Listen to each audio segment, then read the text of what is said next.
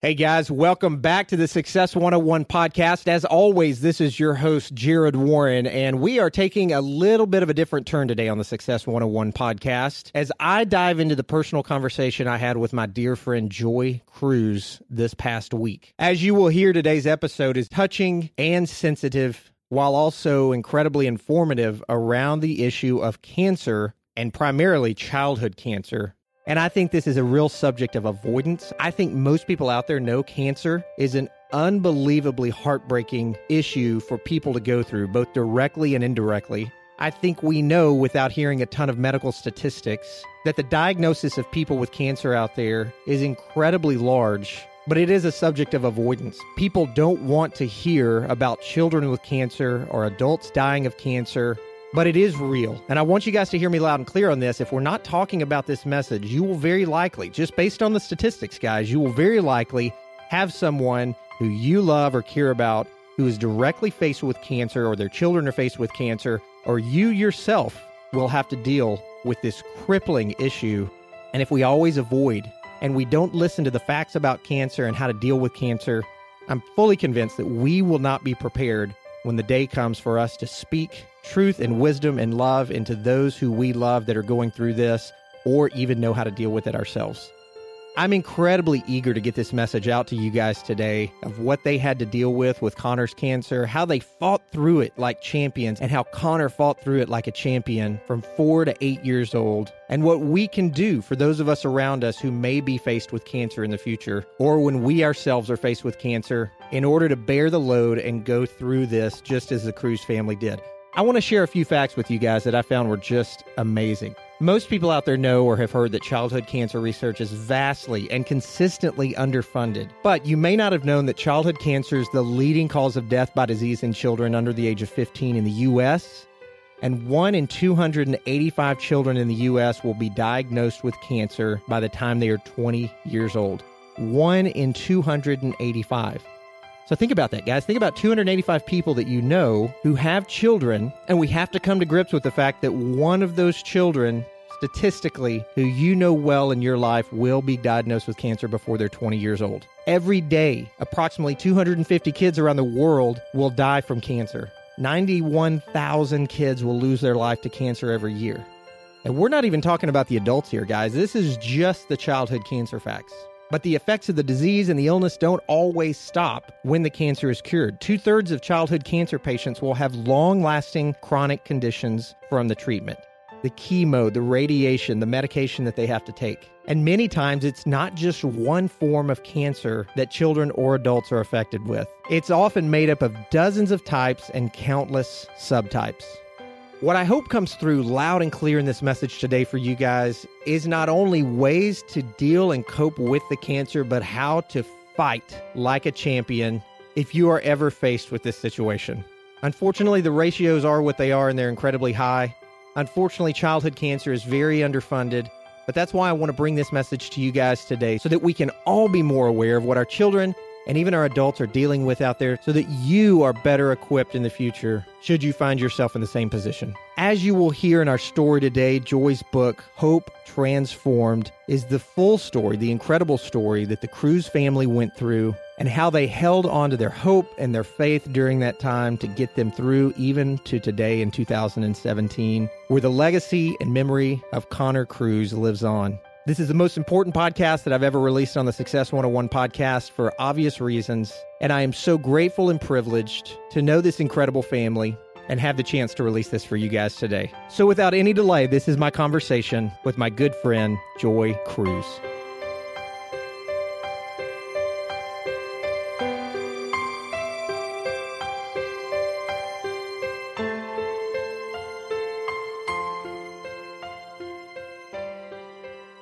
Hey, Joy, welcome on the show. How are you doing today? I'm doing great. Thank you, Jared. Nice and sunny day here in Texas. Absolutely. Can't ask for anything more. And this is obviously not our typical Success 101 podcast. I obviously know you and your family now. And as I'd mentioned in the introduction, had a chance to meet Connor once. One time you guys were down in Houston. You didn't know me then but I'd heard about you guys through our organization and the story of what you guys were journeying through. And I got a chance to see him laughing and playing. And now I know you guys and I know Tate, but still, my story, as many people out there, majority of the people listening to this, the story is going to be from afar. And what I want to do today is just really bring the listeners awareness of what childhood cancer is. How do we cope with it? How do we deal with it as parents or friends of other parents? And just beca- have an awareness of what kids are dealing with on into adults dealing with cancer as well. Why don't we first start, though, if you wouldn't mind, just tell me, since our story, the listeners, your story is going to be from afar, tell us about Connor from a mother's perspective up until the time that you guys found out that he was, um, that he had cancer. Connor was always um, the silly kid and joking around and full of life. I think everybody would probably describe him that way. And me as a mother, at the time, I had three children leading up to his diagnosis. Uh, Mackenzie was older than Connor, and then Connor, and then Carson followed closely behind Connor. They were like Irish twins. Then, uh, by the time of his diagnosis, I was pregnant with our fourth child, Mason. So I was used to chaotic, you know, lifestyle, bunch of kids running around. Um, and I love that I had four siblings. So I love the big family. It was great. And it was just really a, a joy to be their parent at that age when they're so young. Uh, Connor was diagnosed, you know, at the age of four. So it was, um, I guess I had a six year old, a four year old, and then a three year old. So it wow. was just a fun, busy household. And Connor was like easy to parent. Uh, my first two kids were easy, and like as I continued to have them, they got harder. so he was he was so easy and jo- jovial, and um, he was kind of like the life of the party whenever he was if he'd come home from camp like a little day camp how was it it was awesome mom it was so much fun huge smile from what i remember of every picture yeah. i ever saw of him yes definitely and take us up to the point where you guys started realizing something just wasn't right. I mean i'm sure at first i'm kind of speaking for you here but i'm sure at first you guys thought hey maybe it's just a kid complaining, young kid complaining. We all have, you know, three daughters, my own. You know, there's just times where they just complain about stuff, and yep. you know. But I'm sure at some point you said, okay, this is something that's real. What were the signs? What was he going through? And what did you guys later uh, realize, looking back on it, that hey, this has kind of been happening for a little while? He had um, probably over like the course of three months, like randomly he'd have a stomach ache. And, you know, my daughter was older, she'd had stomach aches, and I just didn't think much about it, and it would go away. And then right before diagnosis, I noticed he was just a little bit more lethargic and the stomach ache persisted. It didn't go away. It stayed for a few days. And we took him to like the emergency room and they took ran a lot of tests and said, "You know what?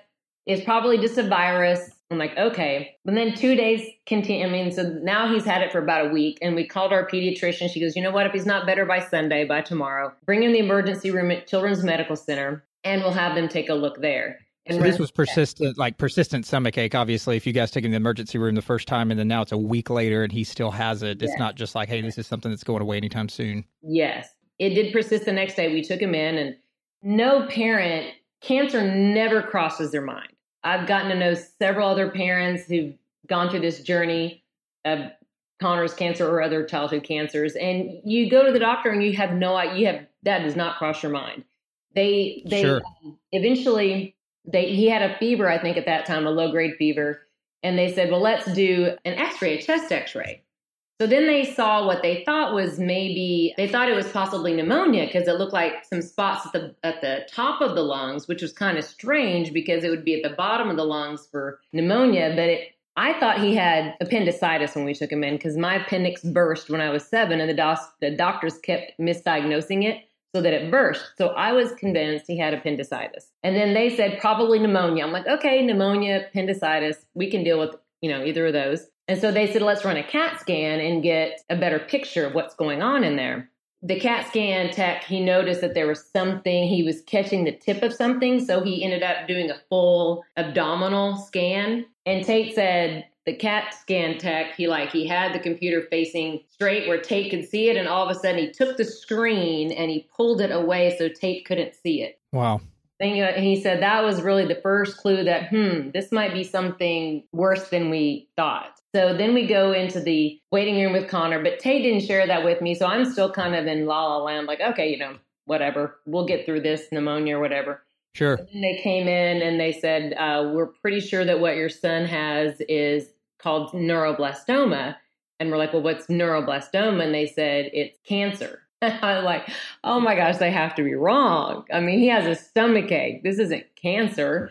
So then they're giving us kind of a breakdown of what they feel that it is. So they continue to say most likely it's stage four neuroblastoma. It usually is by the time kids are diagnosed, but it's a cancer that starts in the adrenal glands. And by the time they're diagnosed, it's usually a tumor in the bones and in the bone marrow. Kids usually they give them a 30% chance to survive five years um, wow. once they've reached uh, remission. At that point, you know, they like he's in the hospital and we start just making plans as best we can like how are we going to do this with i hate to cut you off there. Let's step back for just a second because i know this is your story and you lived it out. I'm sure for some people hearing that out there they would have the same feeling you did which is you know i heard you laugh whenever you said that. It's like yeah right. Like it's not mm-hmm. cancer. You didn't go in there thinking it was cancer.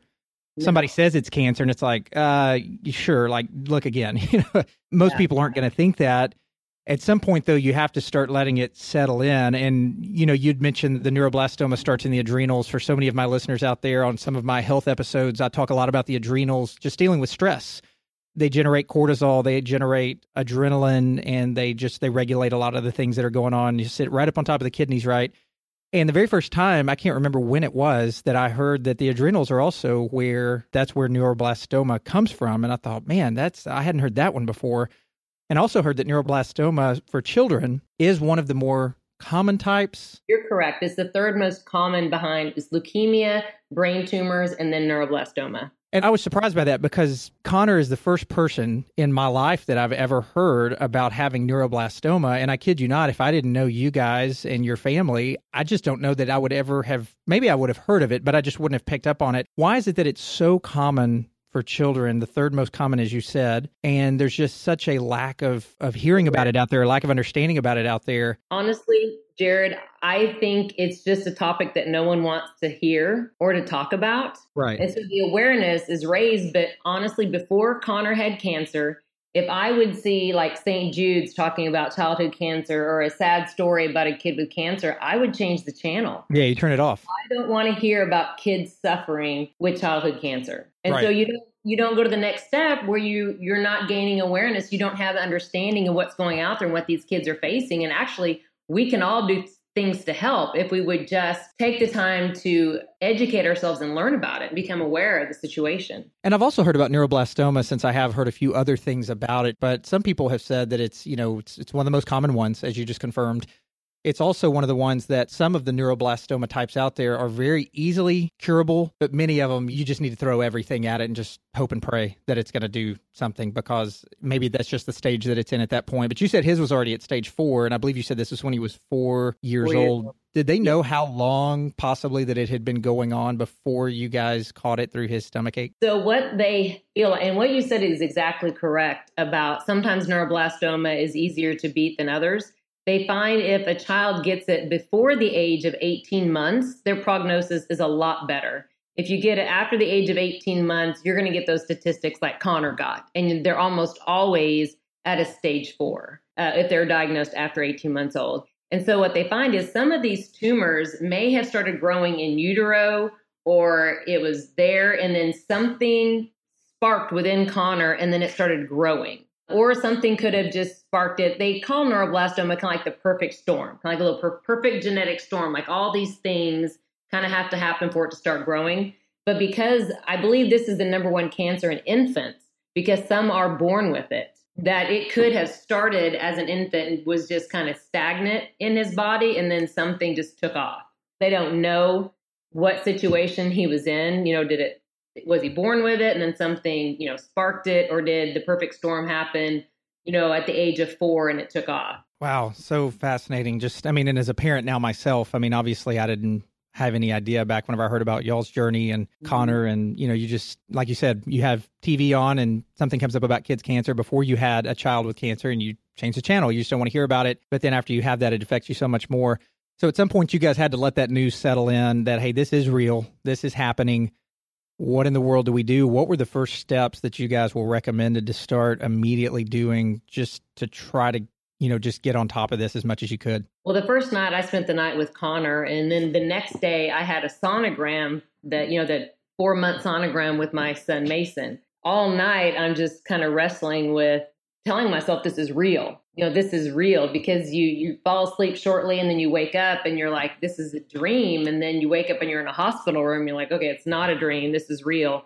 So I think I think it takes a it took a few days for it to sink in. One good thing that I like the doctors did was they didn't give us the whole protocol that he would be facing up front. They just gave us a little bit at a time. Kind of like, okay, this is what to expect for the first, you know, couple months. You know, we're going to put in a central line because these kids with neuroblastoma eventually go to a bone marrow transplant. Um, it's autologous; it's their own bone marrow, so you need a central line. And then they go. In most hospitals, they would have debulked the tumor or tried to remove it.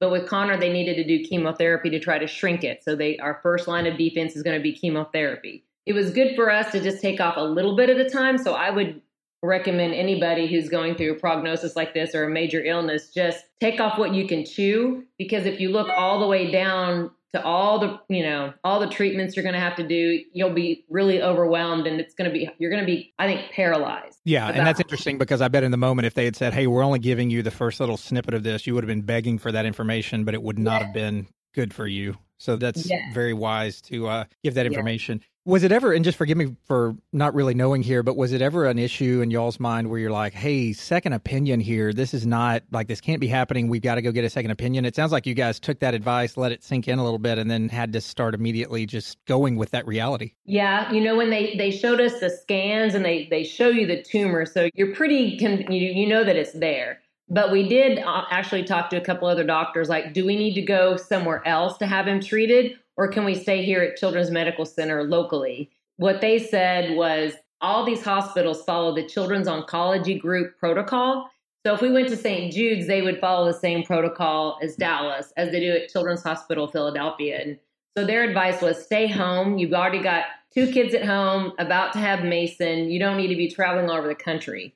So we did get a second opinion in, in that way, but just it was pretty evident that it was neuroblastoma based on the scans because it was big. Well, so I I mean it's just it's one thing to have a child with cancer, obviously. I mean, until like I said, until you're there, you can't put yourself in those shoes. And yes. it's another thing to have children, small children at home, four months pregnant with another child and a four year old dealing with this. I mean, I, I, have no idea how you guys got through that. So take us through as much as you want to share with the rest of the journey once treatment started, once you guys started living this with this new reality of schedule changes and changes in probably appearance very quickly, I would imagine, from what you knew as your little boy. Yes. Then we the best advice that the doctors gave also was to simplify. Like we cut kind of everything out but dealing you know with connor like taking care of the basic needs of our kids and then connor because this treatment would last four years for us so he started out with rounds of chemotherapy to shrink the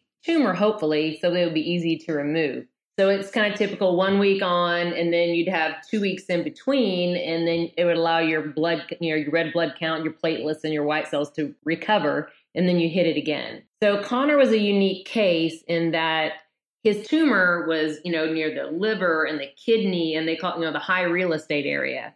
And so it was going to be hard to remove it surgically. So we did have advice from Dallas let's go on to that bone marrow transplant phase.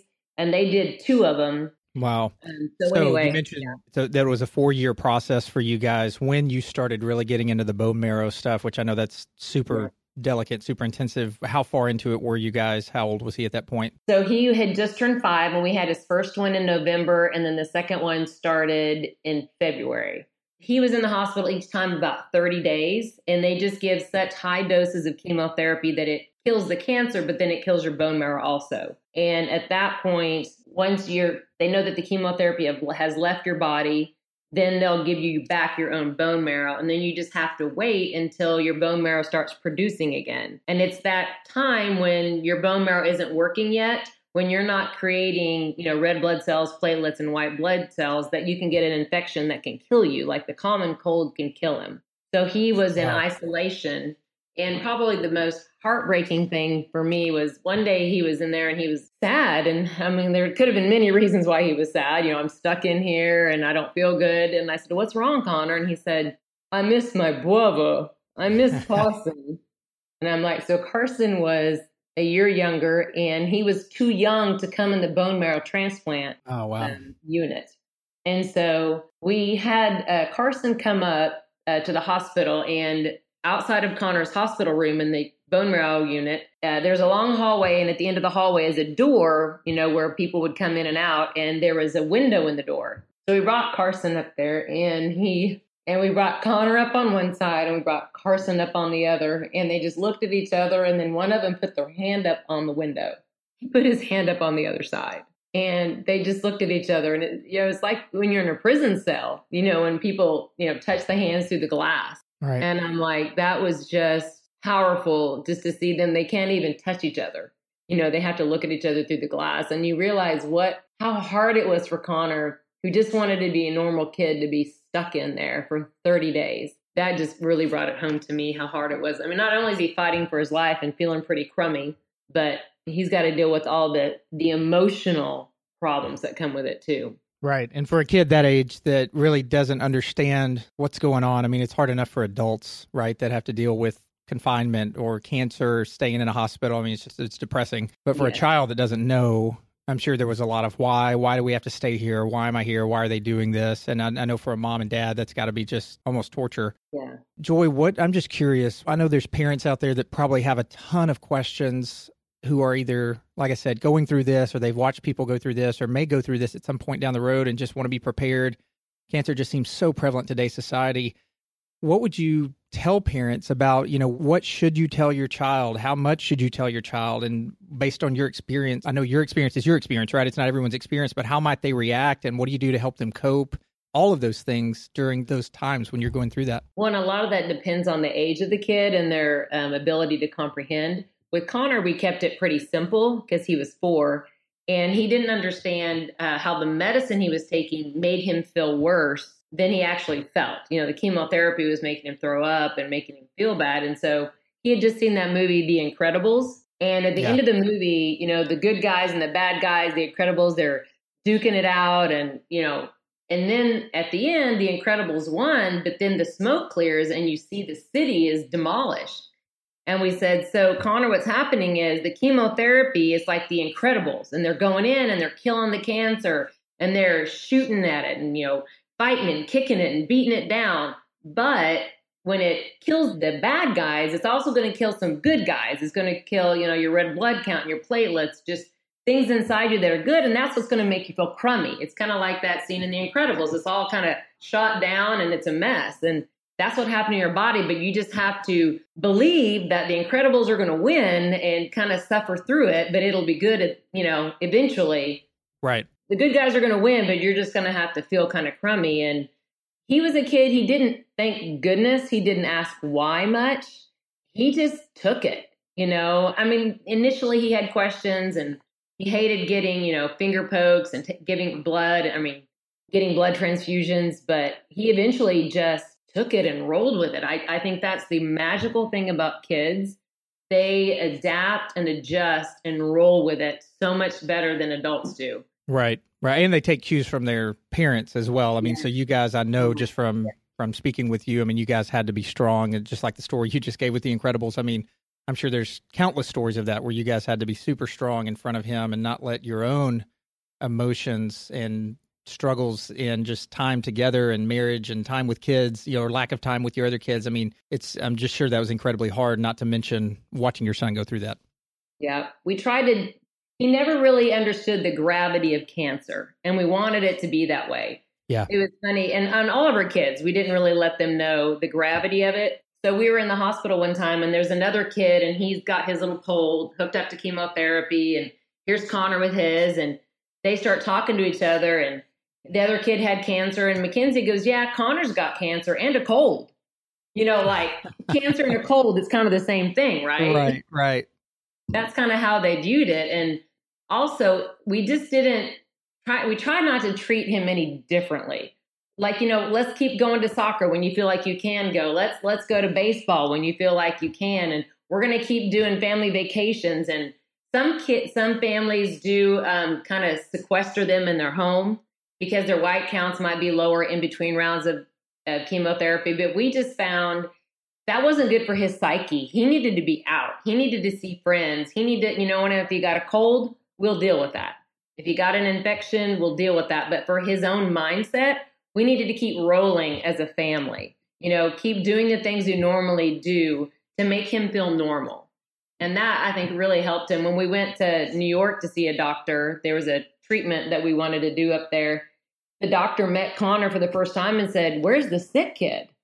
You know, you would have no idea he was a sick kid when he walked in. And that's how he wanted it. And that's how we wanted it. You know, we didn't want him to, to walk around going, Oh, I'm a sick kid. I'm a, I'm a kid with cancer. You know, and yeah. so that's advice I would give too. Just continue to be as normal as you can and make it a normal environment for them.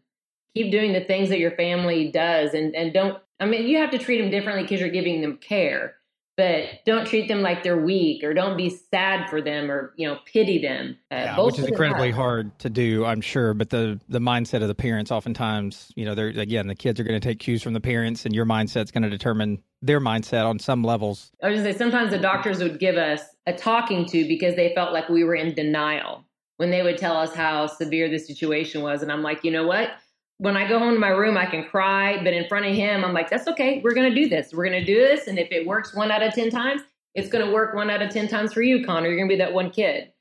So I think they would probably think sometimes we were dangerously optimistic and they were worried about we didn't fully understand it. But I would rather be optimistic for my kid and not let him know the gravity of it. Right. And before we get on to just kind of the last year of Connor's life and how you guys, you know, transitioned into maybe some of the the harder times before you lost him.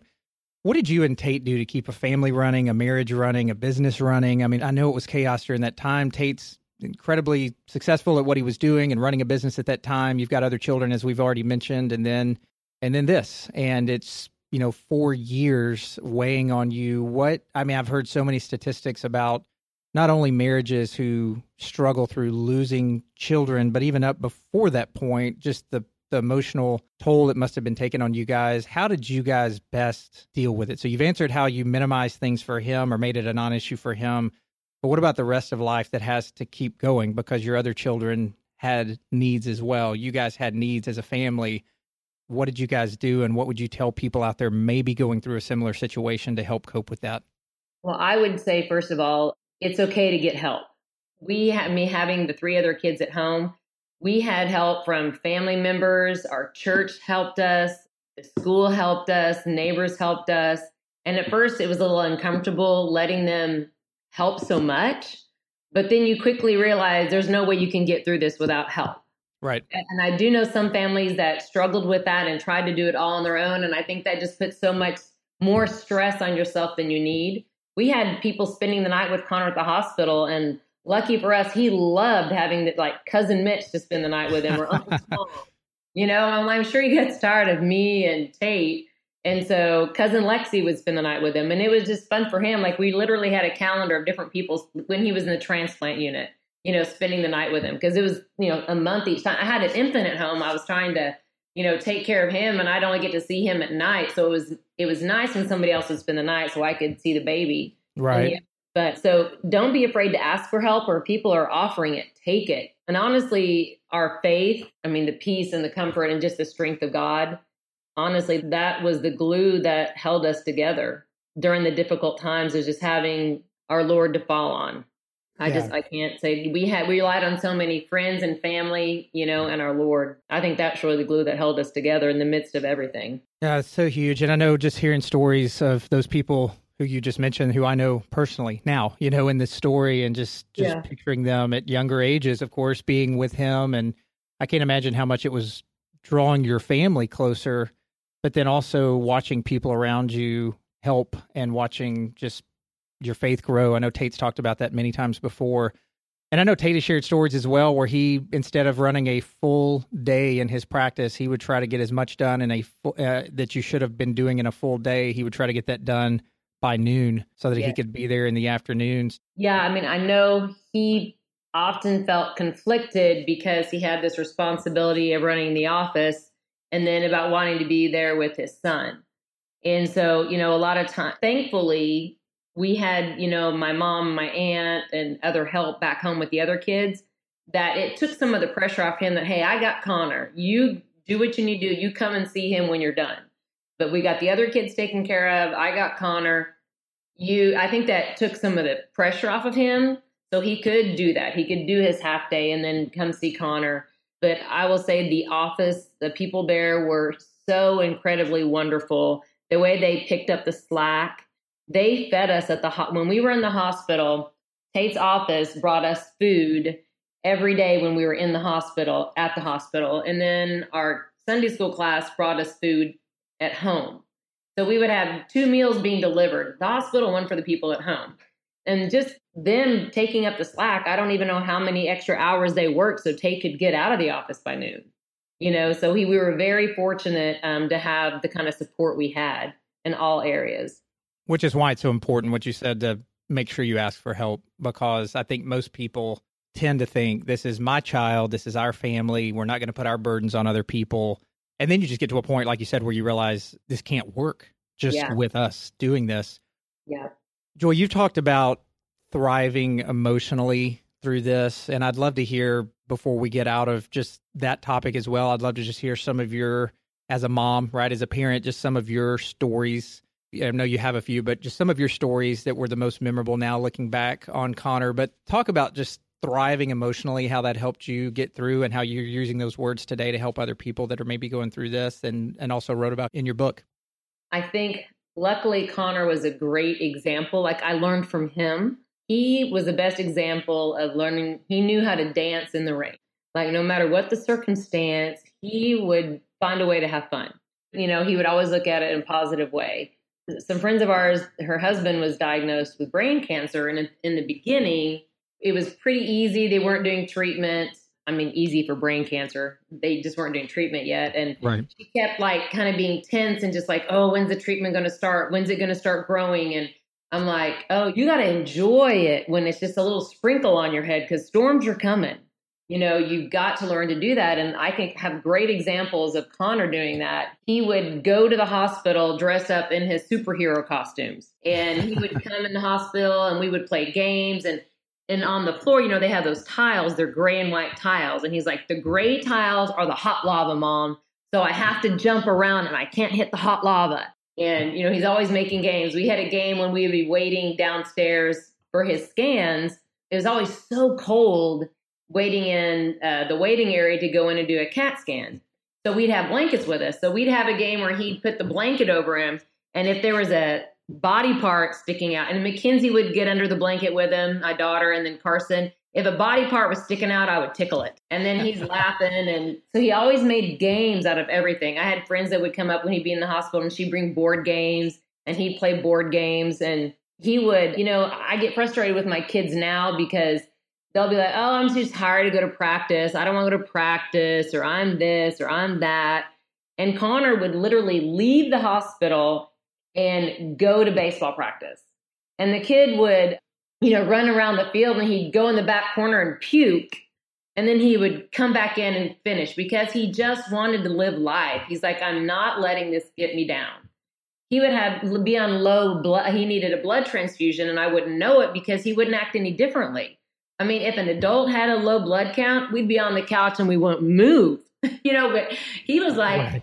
Uh, well, I don't care if I don't feel good. I want to go play. I want to go on the playground. I want to play baseball. I want to be like those other kids. And he would just continue to play. And probably the best example to me was I think it was like six weeks before he passed away. And his baseball team was playing a game, and the poor kid had lost, he had a second cancer by then. He ended up getting a second cancer caused by the radiation. But he just he lost so much weight and so he had his pants up and he had to hold it when he ran. But he hit the ball he's playing in this game he hit the ball and he and it, it could be the rbi that wins the game but he's got to get the first base before they call him out because it was two outs. He's literally holding his pants up to his waist running as fast as those little legs could and he gets to first base we score and he got the game ball because he hit the rbi that won the game Wow, what an awesome memory for you guys. Yes, six weeks from passing away. I mean, the cancer was, you know, all over. And he just, that is the resilience, that is the spirit of Connor. And so I, that's why I get frustrated with my own kids. Like, you're not having a bad day. you know, if Connor can get up with cancer in his body and he can go practice, he can go play a game, you guys have no excuse. You know, my kids probably think I'm so hard on them, but so because of him, we started Team Connor, Childhood Cancer Foundation, and we raised money for research. But not only did we see these kids battling, but we learned so many facts about childhood cancer. You know, like when when he was diagnosed, one in 330 kids in the US will be diagnosed with cancer by the age of 20. Now it's one in 285. So the cases of diagnosis are getting more and more each year. It's increasing. And there is um, about 700 new kids are diagnosed every day. Wow. And and the fact is about 250 kids will die from cancer also. But the the government only gives 3% of their funds for cancer research. Only 3% of it goes to childhood cancer research. And because of that, they've in the last 20 years they've only developed one to two new drugs specifically for childhood cancer. So what they do is they take a drug that works for an adult and okay, let's see if it works for a child. And then we got to figure out how, what dose we can give them because they're they weigh less and maybe they can't tolerate as well. And so they're kind of just hitting in the dark. And about two thirds of kids that have been treated for cancer have long lasting chronic conditions or have, like Connor, a terminal illness. You know, they get another cancer from it. And so they're just, it's a really sad state of where childhood cancer research is. And I know a lot of it is because drug companies, I mean, let's face it, there's more adults that have cancer. And so if you're going to put out a drug where you can get, you know, a million patients versus a drug that there's like 200,000 patients, well, they're going to do the one with a million patients. And so it's just not lucrative. And so the research isn't there. And I've heard so many researchers say, man, but you know, childhood cancer is the purest form. And we could, I mean, the research we gain from that is amazing but it's just the funding isn't there, which is so frustrating. Connor would say, if we can put a man on the moon, why can't we find a cure for cancer?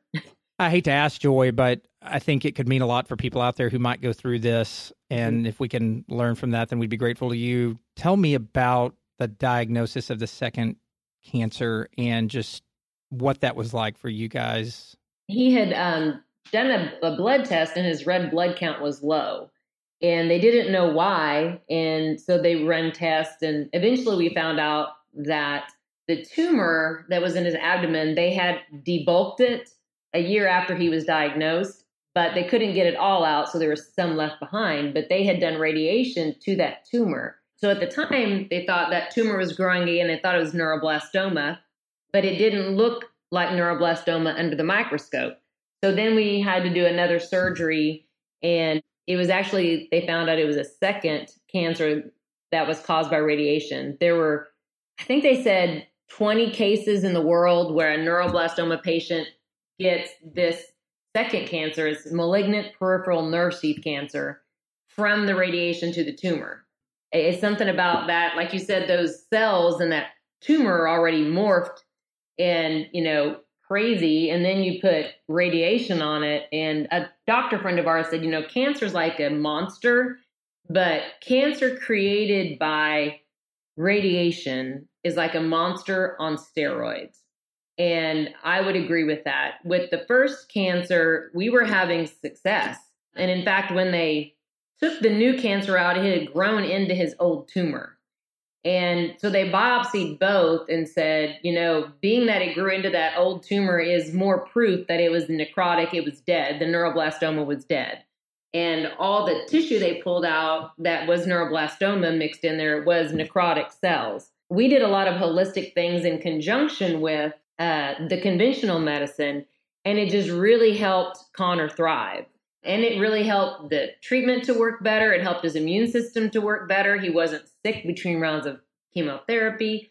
But when he got the second cancer, nothing helped. It was like hitting a brick wall. Like all the things we'd had success with, like nothing touched that sucker. Wow.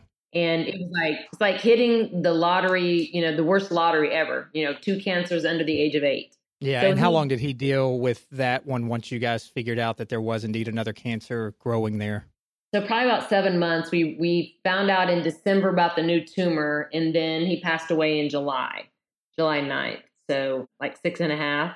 I don't. Your mind is kind of reeling because you're thinking there's. This, I mean, another nightmare, and he, like I said, his attitude was crazy good. I, when I found out that um, they couldn't get all the second cancer, and there's no agents out there that kill that cancer, you have to remove it surgically because chemo doesn't work on it. So I knew when they couldn't get it all out that we were in trouble. So that type, I mean, that's kind of when you knew. I'm guessing is whenever they couldn't get it all out, and I'm assuming that because it was right there in that that prime real estate area that you mentioned that they just couldn't go in there and just stick around and get it out. Is that right?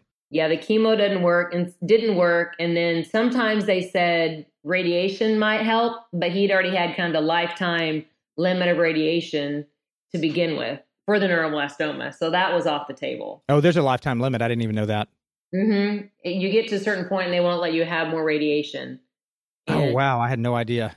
Yeah, I mean, it, actually, at that point, I'm kind of thinking, why does it matter? You know? Yeah. well, I mean, I'm just thinking as a parent, if they come back to me and go, "Hey, sorry, you know, there's nothing we can do about this other type of cancer," yeah. and we just couldn't get it all out. I'm like, no, you, you better go in there and get that cancer out. So roller coaster because when they when the doctor the surgeon when he did the second surgery, he said, I got all of the new cancer out and I even got into some of that old tumor, the neuroblastoma tumor.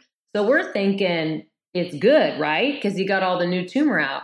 But then when the pathology came back, she's like going, Well, that new cancer was growing into that old tumor that can't be resected. And so, you know, we're doing a happy dance for a little bit, and then they bring that news, and then you're like, oh, okay, we're in trouble now. Yeah, and the, I mean, it's not like y'all have been just going through this for a few days. It's been three and a half years, from what it sounds like at that point, only to get that news. Yes. So, Joy, you're talking about chemotherapy, you're talking about radiation, you're talking about things that those things can help with and can't help with. I'm sure, just in the mix of all of this, the doctors are also giving you guys some functional or holistic ways, maybe that you can do some things on your own I know he was in the hospital for 30 days at a time, as you mentioned, but what are they telling you guys to do outside of that on your own? Or did you guys even maybe seek out some other ways to try to help with what was going on at that time? Yeah, we did try to seek out just some holistic things to go along with the conventional. I had spoken with a doctor and he made a lot of sense to me. He said, if Connor is having if all of his systems aren't working well, like digestive and respiratory and all these things, his energy is all going to be spent on taking care of that and making his systems work correctly. And if that's the case, he won't have any energy left over to fight the cancer. He said, My job is to look at Connor as a whole person. Oncologists look at Connor, looked at Connor like he's a cancer patient. So they only look at how he's dealing with the cancer and what his red blood count, white blood count, platelets look like after right. each round of chemotherapy but they never looked at him as a whole patient. And so we would seek out um, additional help. And it wasn't crazy stuff that they were saying, it was just simple like supplements or easy things, but things that would boost his immune system. And most children, in between each round of chemotherapy, end up in the hospital in between with an infection because their white count's low and they're getting sick. Connor, right. never in the hospital in between rounds of chemotherapy because we were giving him things to boost his immune system. It was called Ambrotose from Mannatech. And it doesn't create white blood cells, but it helps your immune system communicate better with each other. So what little white blood cells he had were working very well together. And you can't you can't argue with those facts. And then when he went into the um, bone marrow transplant unit, usually these kids get mouth sores because of the chemotherapy and they have to be on morphine because it's so painful. Connor had two bone marrow transplants and he never had one mouth sore. And the nurse in there said, in my 11 years working in the transplant unit, I've never seen a kid not get mouth sores. And I mean, there were other things too. When we found out his bilirubin was off, we did some holistic things that helped boost like his red blood cell count and helped. You know, whenever your red blood count, when your red blood cells die, they they get excreted through your body, but his filtering system, like his liver and pancreas and all those things, were blocked. So we right. just did things to filter that out. I mean, all these things are easy. And I looked at myself and said, you know what? If I'm every time Connor went in for chemotherapy or radiation, I had to sign a waiver saying I understand the risks that come with it. So if I'm signing off on them putting poison in his body, why would I not go out and try to put something good in to make him as strong as possible, you know, to fight this? And so that was our whole goal. We we took Connor and we did things that just helped strengthen him, help his immune system, help help strengthen him after each round of chemotherapy so he would rebound faster. So he would have enjoy himself in between. You know, he might feel crummy in the hospital, but he'd get out and he'd rebound faster. And you may know better than I do, but it just seems to me like, you know, we hear the stories as adults of just big pharma and it's, you know, it's trying to not necessarily cure what's going on as much as it is just to keep you, you know, to keep you well once things are found out. So it's like instead of curing them from the beginning, it's just like, well, now we're going to develop things that once you get it, then we can try to figure out what to do with it at that point. We hear about that as adults, but I'm thinking for childhood cancer, I don't know, and I'm not a doctor, right? So I don't want to misspeak here, but I would just think that if there are things out there, whether it's holistically, whether it's any other type of path you could go down, people would be telling you guys that even within the hospital. You know, you said the oncologist is concerned about what the cancer's doing and viewing him as a cancer patient. So they're just looking at the cancer things, but it seems like they're wise people. They've got to know about some of these other things that are out there that could help in between those visits or even after the mouth sores or things like that I'm just wondering why none of that is being discussed with you guys during this time. Because from what I know is in our conversations, you had to go seek out a lot of that on your own, and luckily found some of the right people that could lead you in that direction. Yeah, and that's what was so frustrating is they never had conversations about that. They didn't. I mean, they have nutritionists in the hospital, but I wasn't talking to a nutritionist there. And, you know, and I saw that movie Supersize Me, where that guy ate, I think, for 30 days in a row, all that food from McDonald's and nothing right. else and he was in perfect health, and then all of a sudden his health was horrible.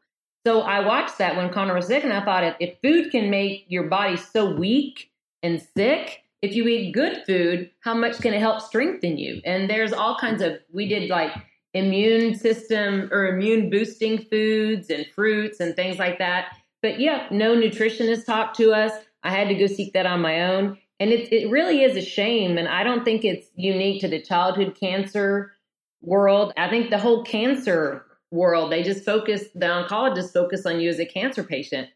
But I do find that a lot of my friends, they're going out seeking some holistic things. And I'm not saying don't do conventional. I'm not saying that. Do not get that from me. Do conventional, but find things that help you to thrive while you have cancer. You know, yeah, do everything you can. Yes. I mean, we even found a naturopath and he was so knowledgeable about all the chemotherapy that Connor was taking, he would say, Well, this chemotherapy, your body gets used to it. And so the cancer cells start to recognize it and they'll change. And so you take this supplement and they won't recognize it. Or, you know, and I showed it to the doctors that oncologists, like, yeah, that makes sense. Go ahead, take it. Or there's certain markers that neuroblastoma had. And so I would get Connor's blood tested and we'd have a phone conversation and he'd say, take these supplements because if these markers start to rise, it's an environment for the neuroblastoma to grow. So we'll want these markers to stay low. So I did that and those markers stayed low. And so when we found that new tumor, he said, I'm 99% sure that is not neuroblastoma. That has to be some other cancer because based on your markers and your blood, it's it, it can't be neuro. And he was right. It's not neuroblastoma. So there's just so many things out there that cancer patients can use to help fight their you know their battle against cancer. Um, I would just encourage anybody to go out there and research different ways, and anybody can reach out to me. I would gladly share any of the information that we use. Yeah, and we're going to link everything up in the show notes here as far as how to get in touch with you and Team Connor and all of that. Joy, can you tell us some of the things? I know you said you mentioned that we tried things to get his red blood cell count up and those sort of things. Is there anything that you can share with us for people out there that might be hearing this for the first time that have been searching and just haven't found that information yet that you guys were able to find? Yeah, and for the red blood count, that was really simple. After each round of chemotherapy, Connor had a hard time to get his red blood count to rebound. His bone marrow was really sluggish because this was after he'd had two bone marrow transplants. And after your, you know, your bone marrow's been hit by so much chemotherapy, it does get sluggish and it's not producing quickly.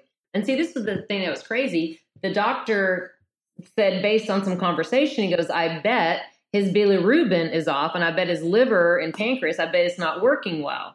And so, sure enough, I had the piece of paper that the doctor had printed out at Children's Medical Center, and I handed it to and the bilirubin was off. It was high.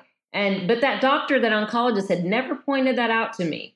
But all he told me to do, he goes, we just need to flush that out because it's, you know, your bone marrow is like a pipeline.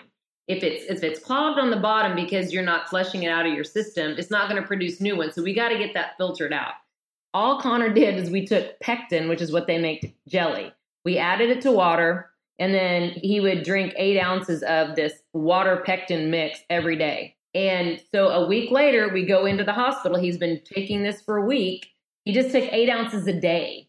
And we went into the doctor appointment, and sure enough, bilirubin was normal and his red blood count was back to normal. I mean, that's so simple, but it works. I mean, it worked every time. He didn't have a problem after that again. So you had mentioned something else that you guys had used from, I believe, a company called Mannatech. What was it that you guys found, and how did that work for Connor? Well, so we were specifically looking for any kind of supplement that would help boost his immune system because we knew it was going to get attacked really hard by the chemotherapy. And so there was a company here in Texas called Mannatech, and they have a product called Ambrotose. And actually, Ben Carson, the doctor, Dr. Ben Carson, who ran for president, he was written up in their paper, written up in their newsletter, whatever, that he had, I forget which kind of cancer, prostate cancer, and he used Mannatech and he used Ambrotose and he highly favored it. And so it, the science behind it and how it worked. So we had read all that stuff and we had known of Ben Carson even back then because he had spoken to our organization so we thought we would give it a try. And Ambrotose, again, all it is is it helps your immune system communicate better with each other. So we knew if he's not going to have many white blood cells, let's make sure that the ones that do communicate communicate well. And right. that was the one product that Connor used from the very beginning. Some of the other things we did later on, but that was the thing that he had during the bone marrow transplant. And it was a great thing. It really worked for him. Again, until the second cancer with the radiation was just that cancer didn't respond to anything. Wow. Yeah, I'm sure there's people going through this out there right now that could definitely use your guidance on that. So we're going to link everything up. As we get ready to wrap up the podcast here, Joy, I would just love to know what you want to tell parents out there, or even I know we've talked mainly about childhood cancer because of Connor and your role with him as his parent, but what would you want to tell parents of children or even adults out there that are going through some journey like this? Everyone's going to be a little different some on the front end, some on the back end. But what do people need to know outside of maybe what we've already mentioned, especially when it comes to parents that are watching their children enter this or have been in this for a while that maybe you wish you knew back then as you look back on it? So, if I had advice for two sets of people, one would be, like you said, a parent whose child is just entering into this. And I would say seek support, not only on your friends and family and asking for that, seek support, look for things to help strengthen your child's battle, help do things to help strengthen him emotionally. Like I said, try to do as many normal things as possible. I know this is your new normal and your world has totally been turned upside down, but try to make things as normal for him as possible and just continue to dance in the rain and try to make things fun for him when he's at the hospital, him or her, and things like that. And and I would also say there are organizations out there, childhood cancer organizations that can help you. If you're in Texas, Team Connor is glad to help, but they're all across the country for um, family support. There might be knowledge, uh, there might be an organization that funds research, and they might know a clinical trial out there that's brand new that might benefit your child. So I would definitely just seek information, seek information, seek help, and I would definitely do that and then for the for the parent who you know doesn't have a child with cancer and just wonders well what can i do? Maybe you think it doesn't impact you but i guarantee you know your child knows somebody who has cancer you have a friend whose child has cancer it will impact everybody. And it's like once you meet one then it's kind of like you know another and then you meet another and you meet another. And we have to do something to help these kids we can't stand by anymore and just feel sorry for them or feel sad. I would encourage you, again, Team Connor, we fund research. There are other childhood cancer organizations out there also that fund research. It's just something that it's just a shame that these kids are fighting so hard and so many adults aren't getting behind them and doing what they can to help. There's so much that be, can be done to help these kids I love it that the direction that all cancer research is going in is immune therapy, vaccine therapy, things with treatments that have less toxic side effects for these kids. There's just so much better things we can do for kids. I would just pray and hope that people listening to this would think, well, what can I do? You know, if my child has cancer, these are things that I can do. If my child doesn't have cancer, I can still do things to help. There's so much work that can be done, and we're making progress, but we just need more support from people like you. Yeah, absolutely. And I know just anything that I've heard about childhood cancer, and I'm not even as much in the know as most as many people out there maybe, but I just always hear how underfunded it is, which really blows my mind because of so many children that get it out there. You would just think that these poor kids, you know, you think there would be more money going toward that sort of thing because they are so helpless. I guess we all are, you know, as adults too, but just helpless and just not able to really know how to cope with that and do those sort of things. And you just think more money would be going to that. And as you said, you know, every day, 250 kids around the world will die of cancer, 91,000 kids per year around the world. And it's not just one disease, it's made up of dozens of types and countless subtypes. And the research is just not there. The money's not there. The funding is not there. So, Joy, thank you so much for your time. I know that you are just such a spokesperson for this after going through it and living through it as a mom, but just so much that people can learn from you.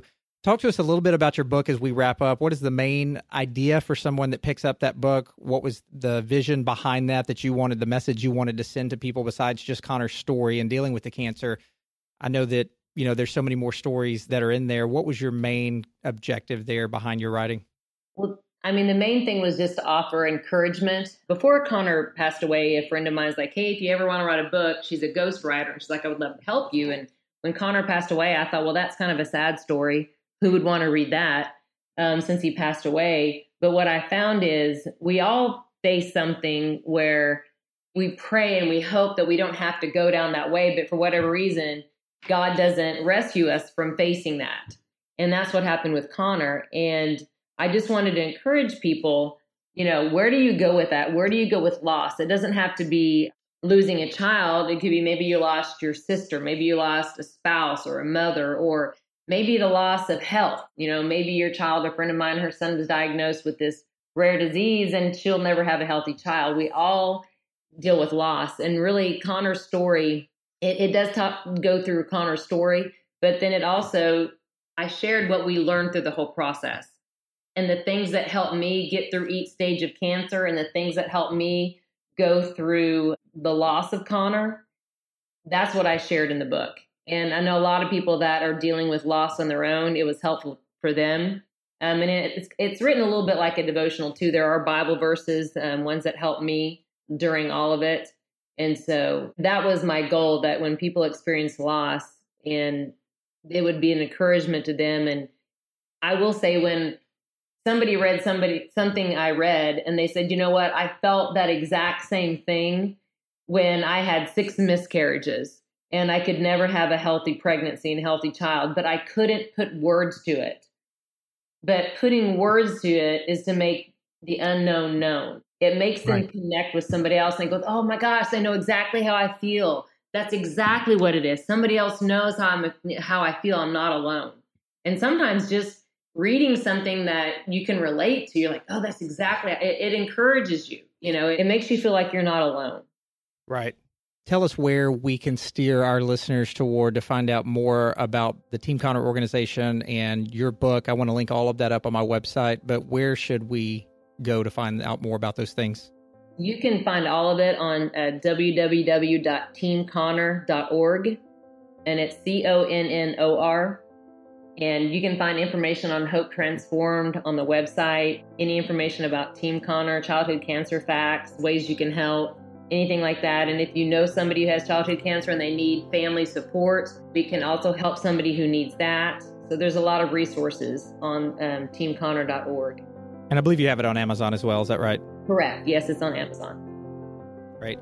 Joy, thank you so much. You've just taught us so much here today. And I know there's going to be so many people out there that gravitate toward your message. And that's why I wanted to get you on the podcast to make sure that we could get Connor's story out worldwide for people who are not only dealing with this, but might deal with this at some point one day, just to have hope and hopefully have that hope transformed, as you mentioned, as the title of your book there, and just get more education out about childhood cancer. As a parent myself now, I mean, I just can't even imagine just what that looks like. You mentioned a second ago your new normal, and just to even say that and picture and imagine what you guys were going through is just hard for me to get my mind wrapped around. But again, the kids take cues from the parents, and I know you guys did just a champion job from everything that I've heard, not only from Tate, but mostly from other people about how you guys handled that situation. And uh, just so grateful for that and for your message. And we'll try to steer as much people toward this as we can in order to get the message out. Thank you so much. I really appreciate it. Thanks so much, Joy. Take care. Thanks, Jared.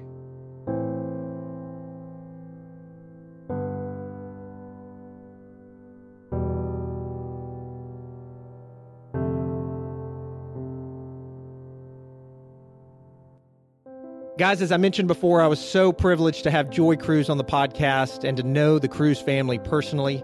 I hope with all the noise out there in the world that this podcast does not just fall by the wayside as you move on about your busy life and that you will take the time to grab a copy of Joy's book and learn more about what you can do through Team Connor. Again, that's Team Connor, and Connor is spelled C O N N O R, teamconnor.org. You can pick up Joy's book there or on Amazon under the title of Hope Transformed. And I would love to hear your comments and thoughts on this episode after listening in. And you can contact me directly at info at success101podcast.com or on social media under the Success 101 Podcast Facebook page. I am so grateful for being able to bring this message to you guys today and look forward to seeing you on the next episode of the Success 101 Podcast.